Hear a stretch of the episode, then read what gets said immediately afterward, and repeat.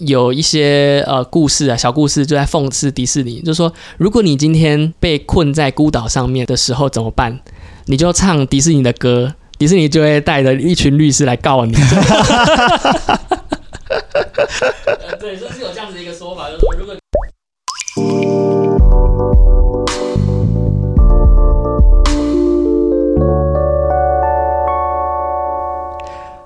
Hello，大家好，欢迎收听《盗版终结者》，带你用专利师的角度观察社会时事新闻。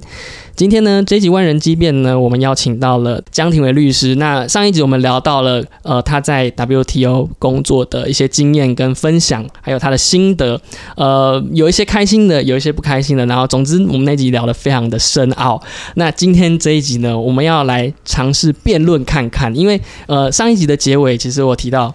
江庭伟他在高中的时候有参加过这个模拟联合国。模拟联合国是怎么样一个活动呢？就是他会呃办一些辩论活动，然后尝试让学生去呃辩论一些时事议题，可能是我我随便讲，可能是什么死刑要不要废除，或者是说这个人权应该怎么样，然后或者一些环保议题啊等等的，然后学生会准备一些资料，然后来辩论。那刚好呢，呃，就是江庭伟律师他在这个。高中的经验非常的丰富，而且现在呢又是一个职业的律师，那相信他的辩论能力应该是非常的强，非常的这个雄厚，就是应该是可以把我打得落花流水的。那我们今天呢就要来聊一下智慧产权制度。那其实我们今天这一集做之前，我们有稍微聊聊看，就是最近有没有一些新闻比较有趣，然后又是可以来稍微辩论一下的。我们就找到了这个最近，嗯，维尼熊。要进入公有领域，呃，就是说他的著作权要到期了。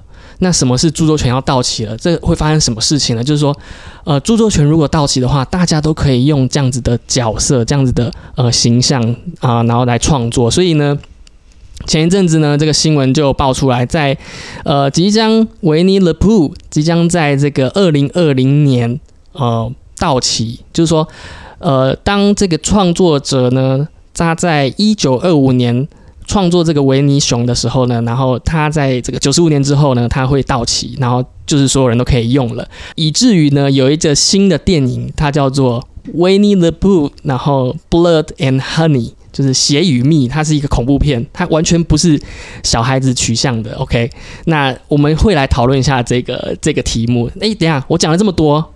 我都还没有让你自我介绍，哎，对啊，我再自我介绍一下，就是对，大家好，我是 Alex 江庭伟律师，哎，就这样吗？对，我是杰凯的高中同学。你你哦，你再解释多一点好了，你应应该是说，呃，不然我们来讲一下你当初在模拟联合国辩论这件事情。嗯哼，对你，其实模拟联合国不算是一个。辩纯单就是辩论社会接触到的那种辩论赛，它比较接近外交的一个场合，所以是各国代表他们可以各自提案，然后透过一个协商程序，最后会做出一个决议的一个一个场合。所以我刚刚都在乱讲。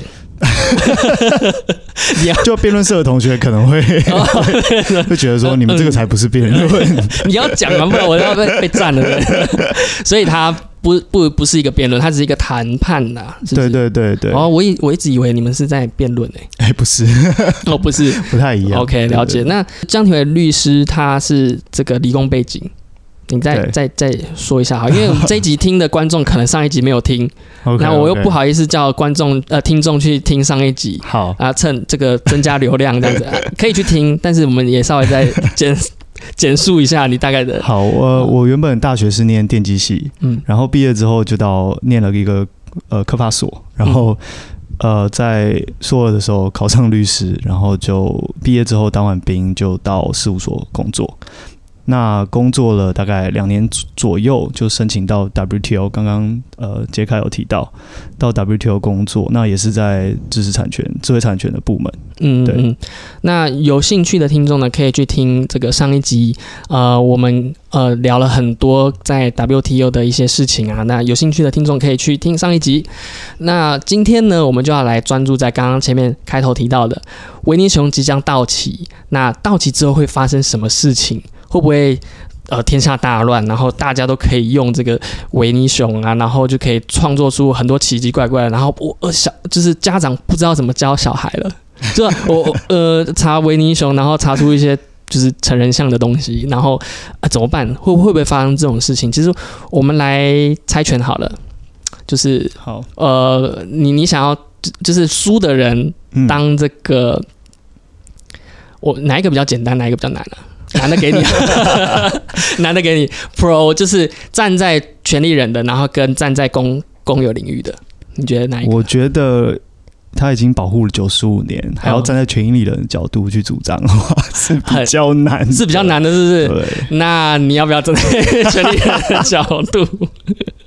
你要站在权利人的角度保护九十五年？我可以，你尝试游说这个，OK，你可以试试看。对我个人的角个人的立场，OK，你先。是觉得九十五年已经够了，OK，你先 disclaim 一下你的立场，好好好，不要觉得说你是这个资本主义的这个金字塔顶端，好好好，那这样子好了，就是等一下呢，江体伟会扮演他是权利人，就是他是维尼熊这个作者的呃，可能是子孙，可能是他的继承人，那他拥有这个呃著作权，OK 吗？那我呢？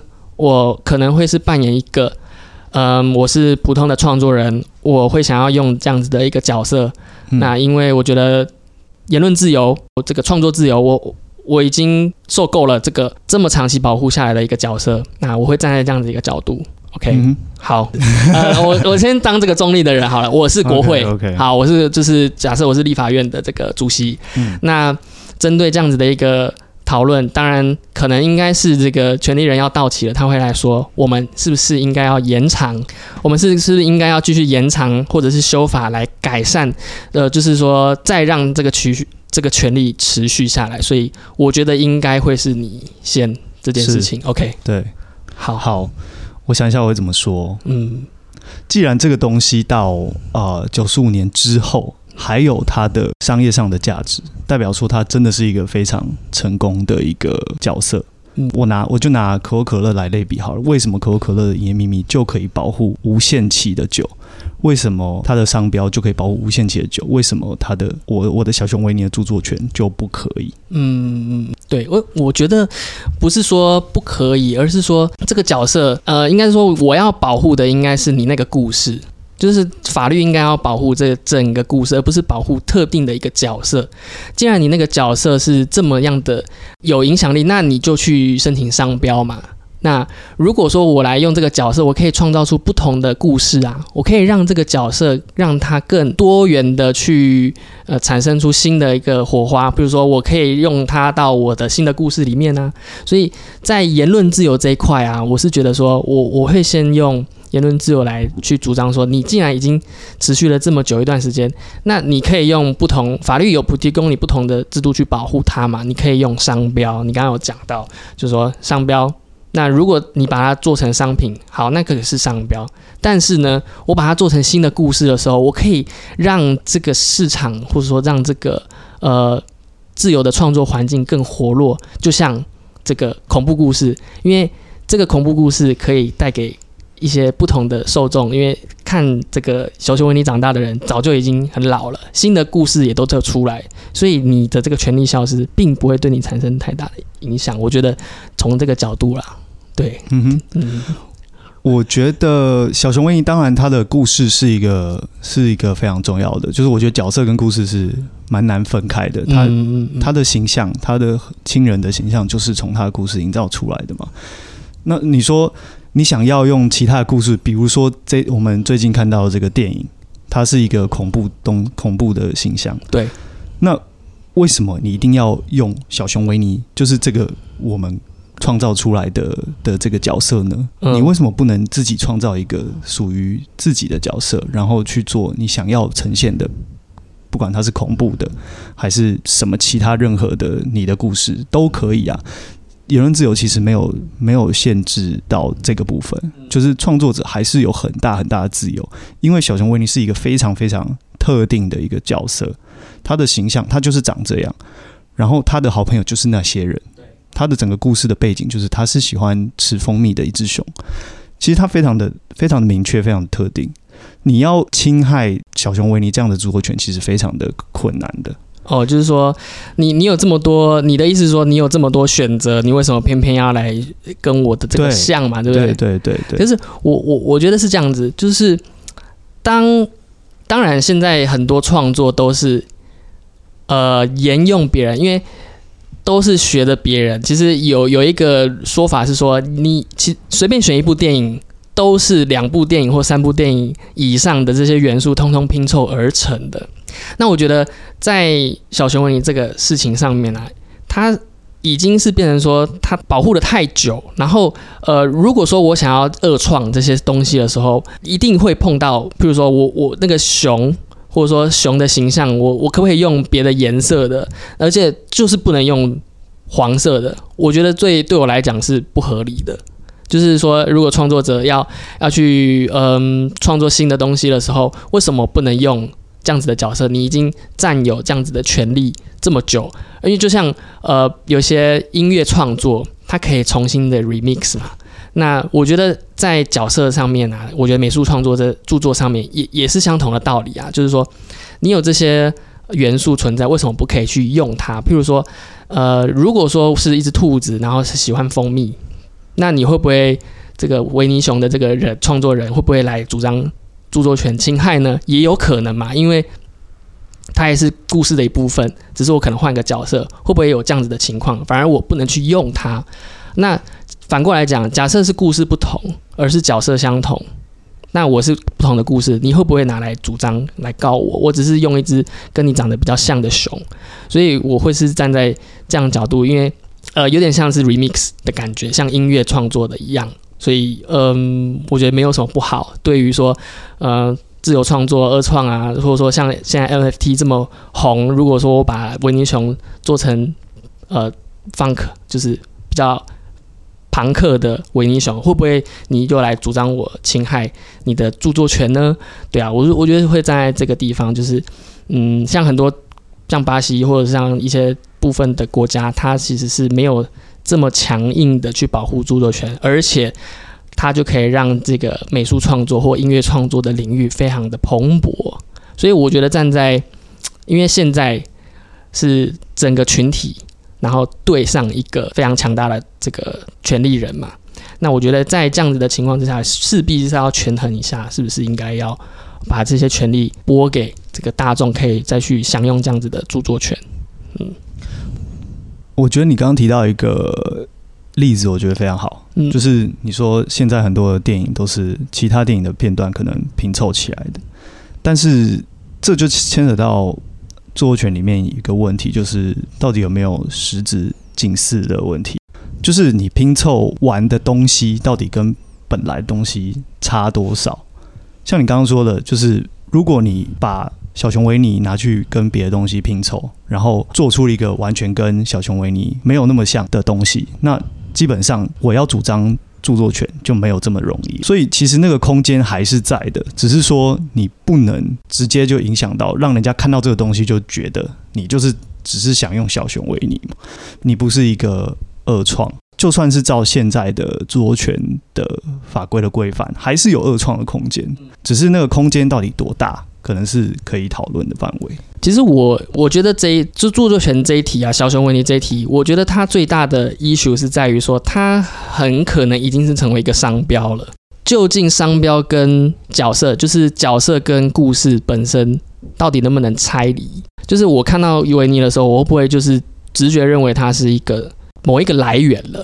我我已经会想成是某一个来源了，而而不会是想到它是角色本身。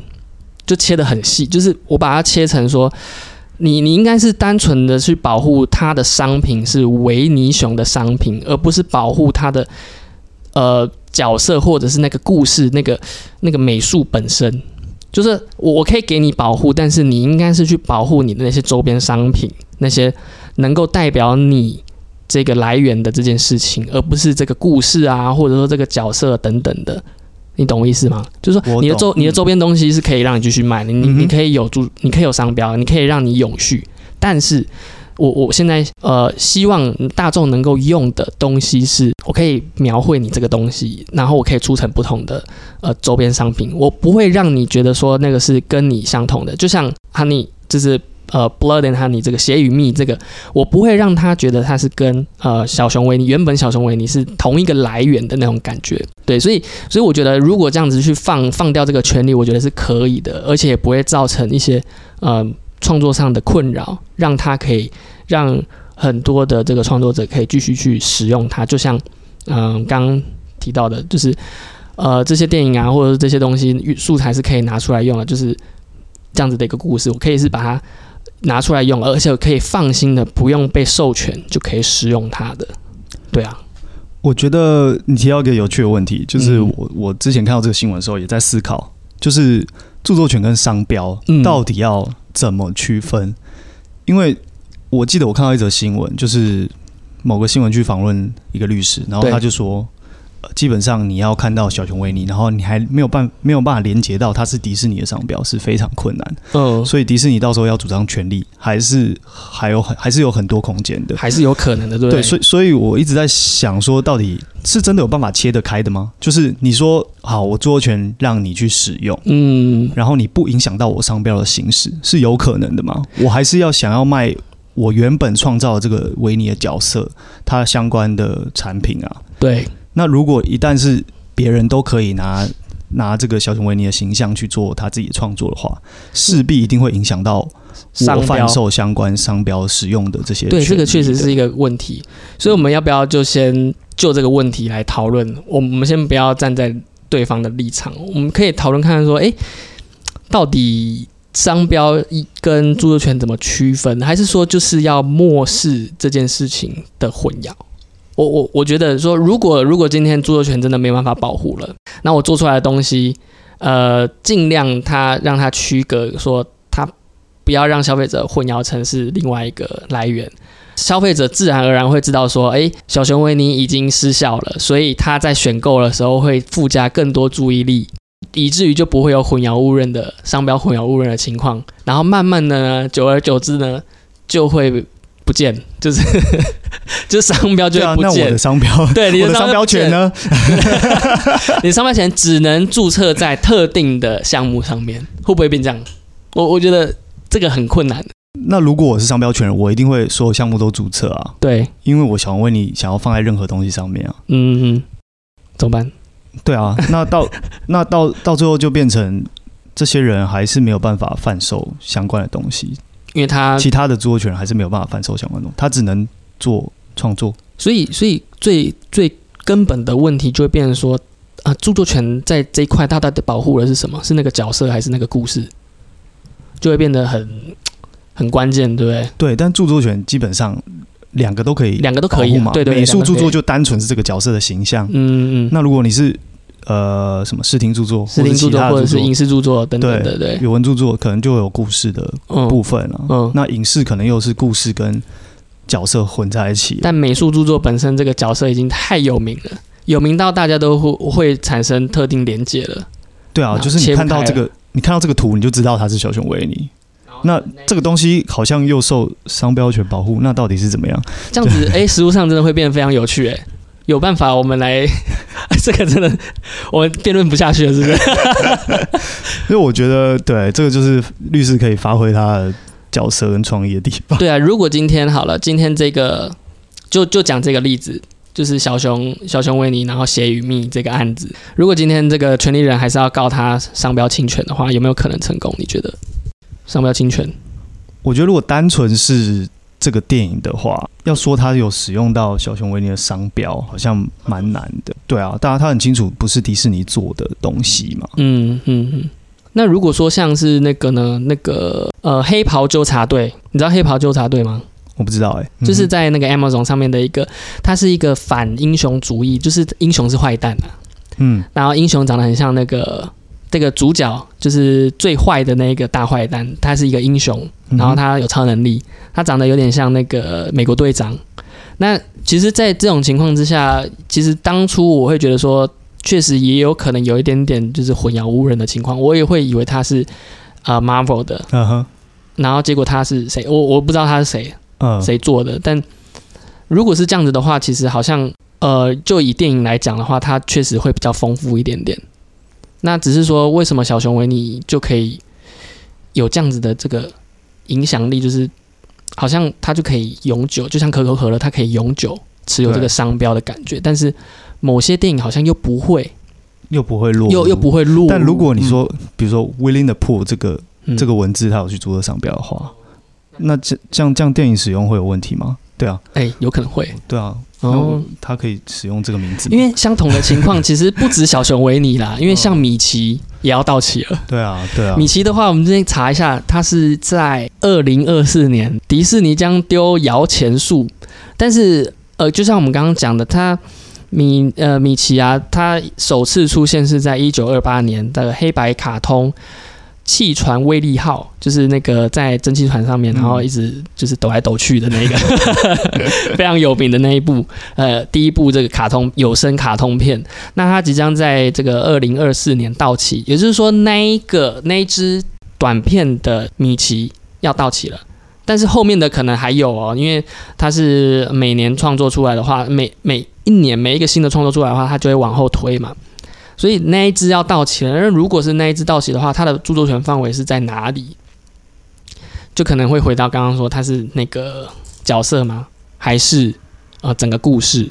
对，因为如果是我，我觉得回到刚刚那个小熊维尼，它代表它后面还有很多创作啊，它后面还是有那个小熊维尼本身，只是那个故事可能就没有著作权保护了。我觉得是这样子诶，我觉得解套的地方是因为它持续创作，它持续的在。呃，完成著作物，持续在创作著作，所以后面的著作应该都还是有保护的，因为他一年一年都在都在持续的用它，然后所以我觉得会限缩在今天那个维尼维尼熊，然后写与密的那个恐怖片啊，它是可以完成完整的使用跟原始的那个故事一模一样的东西，然后不会侵害它，就说它它原本是一个和乐融的故事，然后。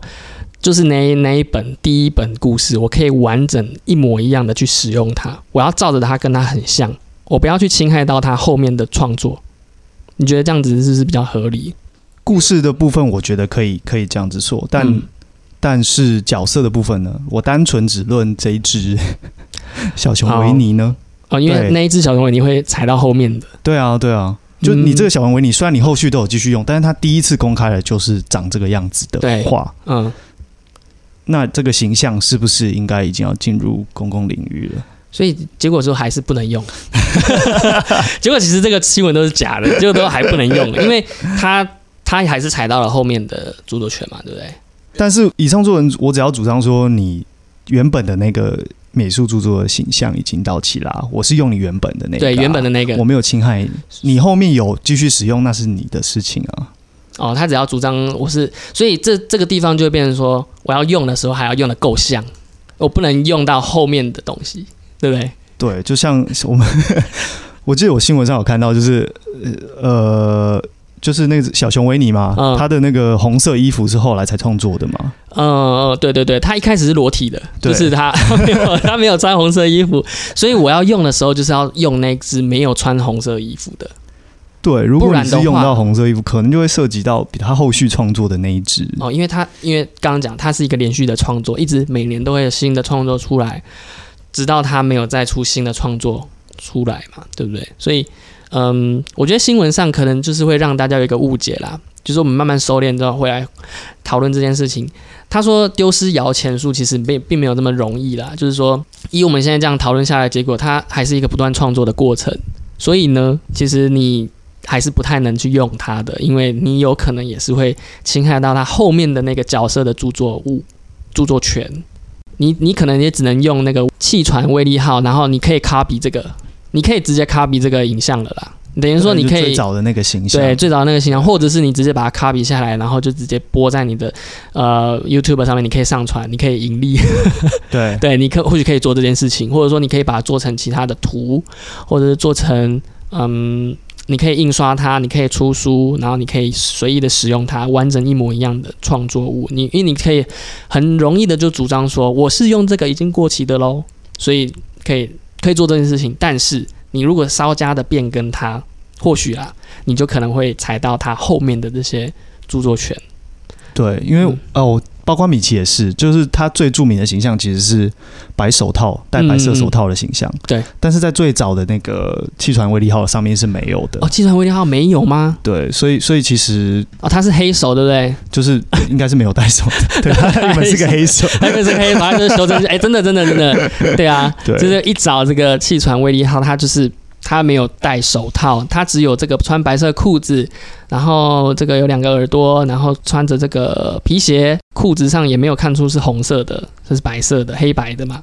然后他戴一个帽子，对，所以哦，我也只能用这个，我不能戴让他戴手套，戴手套会侵害到他后面的著作权。对，这蛮有趣的，对对对，是有可能的。对，OK，好，那除了其实除了这个的话，因为你自己本身就是江庭伟律师，在职业的过程当中有。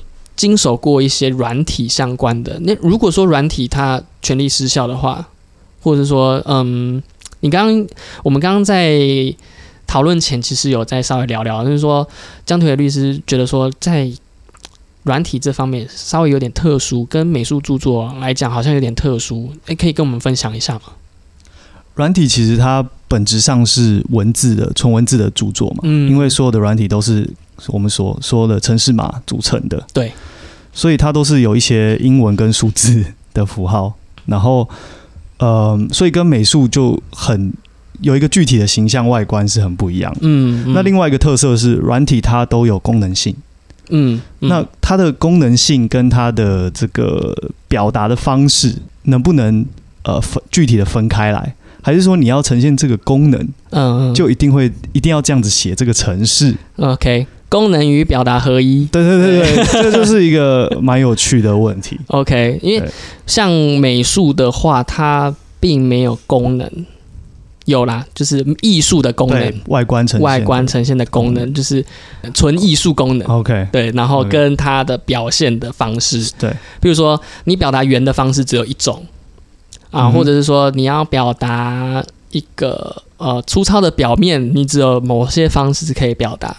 那表达与功能合一，这个是一个可以讨论很久的一个理论，在著作权这个呃侵权诉讼或者是在这个判定它是不是有著作权这件事情上面是非常重要的一个关键。所以呃，软体的话是非常具有这样子的一个特色的。所以刚刚张庭律师所讲的地方，就变成说有些宣告，有些软体的宣告，你必须这么做，而你必须这么做的情况之下，你就不应该有著作权。是可以这样解释吧，因为它就是非常功能性的一个东西，你能够表现它的方式就唯一，所以我不应该给你著作权这件事情。对，就是有时候你会受制于你的语言、城市语言，你使用的城市语言。嗯嗯，对，了解。比如说 Java，比如说什么 HT，Java、C 加加，就这些 HTML，就是你在呈现特定功能的时候，你只能这样子写。嗯，所以那个东西我们要排除，不去看它嘛，对不对？通常那些东西就不会受著作权法保护，但是我们在实物上碰到的就是那种几千行的城市嘛。如果是一它有一个很庞大的一个架构的话，就很难去说一个一行一行拆分来看，你可能就要整个城市去看它的功能性，还有它表达的方式有没有所谓著作权法上所谓的原创性。哦，就是说你虽然知道说那那那些。行距那些宣告或者那些不具著作权法保护的东西在那个地方存在，但是我们还是要用宏观稍微远看一点点，去来看这整个架构是不是跟它很像的。虽然这个宣告啊的呃东西很多东西都不是受著作权法保护的，但是这样拼拼凑凑起来的时候，它是受著作权法保护的。对，比如说以小说来说好了，每一个字都不受著作权法保护，因为每个字都是英文单字。但是你把它拼在一起，它具有一个故事性，它有一个前后的逻辑次序，那这个东西可能就会受到著作权法的保护。那城市也是一样的。所以，所以刚刚回到我们那个小熊维尼本身呢的的角色，如果我们去把它切开来，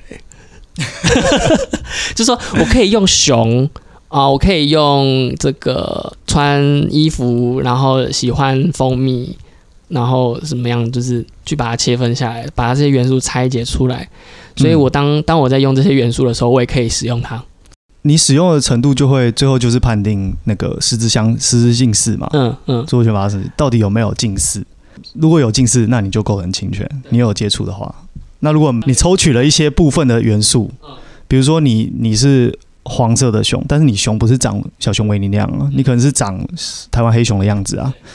一般人看就不见得会是失智近视的状况嘛？对对对，真的，我觉得这，我觉得那个小熊维尼跟米奇这个案子真的是非常的困难啊。实际上，因为这个也算是呃这世纪来比较著名的一个盗窃的案子，所以真正认真讲，好像也没有什么前案可以去依循，对吧？我我目前看到的就比较广为人知的，对广为人知的，对那。那如果说像是一些小说角，像譬如说像莎士比亚这些创作，其实也没有什么问题，对吧？如果说对类比成莎士比亚的一些著作的话，大家都可以用《三国志》的著作，大家都可以用。曹操好像也 OK 啊。对，诶，想成这样子好像也可以，但那时候并没有这样子的，是应该那时候也没有这样智慧财产权制度吧？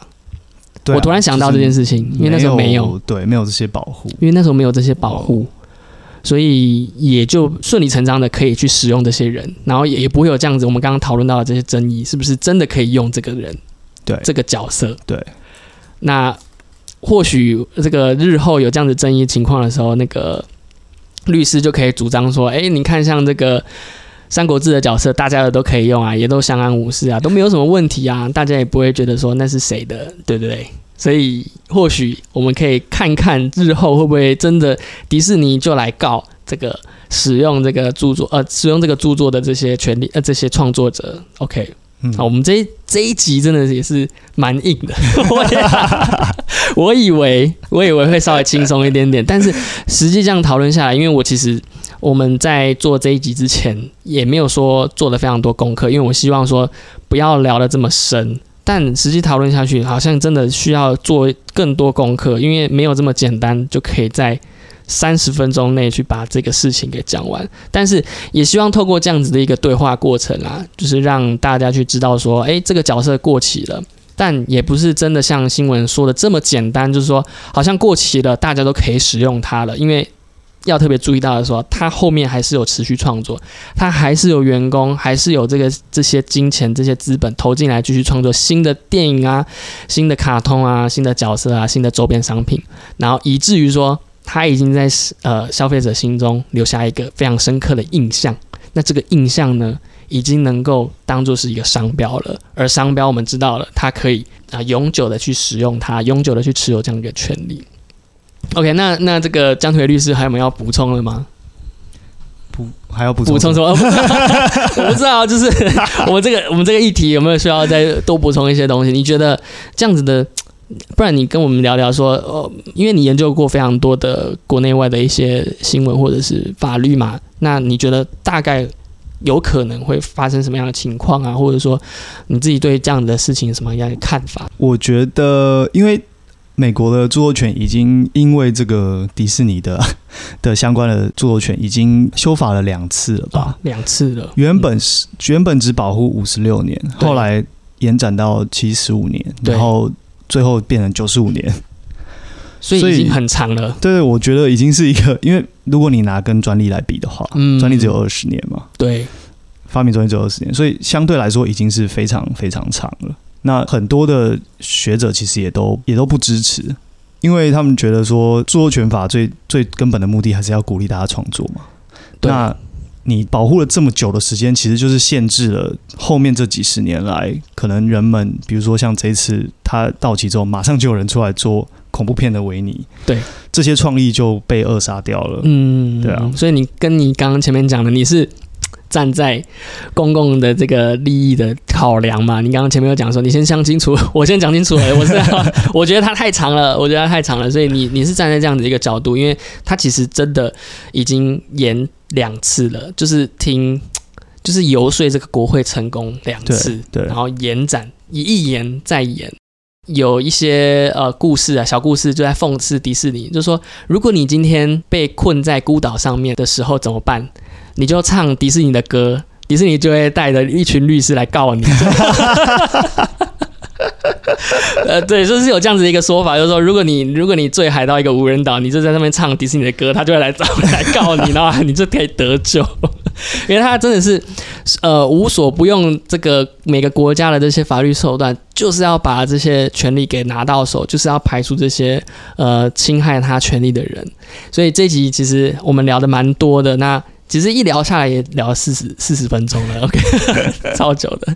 好，那再次谢谢江庭伟律师到我们的节目上跟我们分享有关于著作权的这个议题。那嗯，我觉得这个东西真的是非常的新，我们也可以好好的再观察看看最近会有什么样一个变化，比如呃，不管是国内外，如果有什么样新的消息呢，持续锁定我们盗版终结者。我们这节节目就到这边，我是杨立凯专利师，我们下次见。谢谢，我是江铁律师。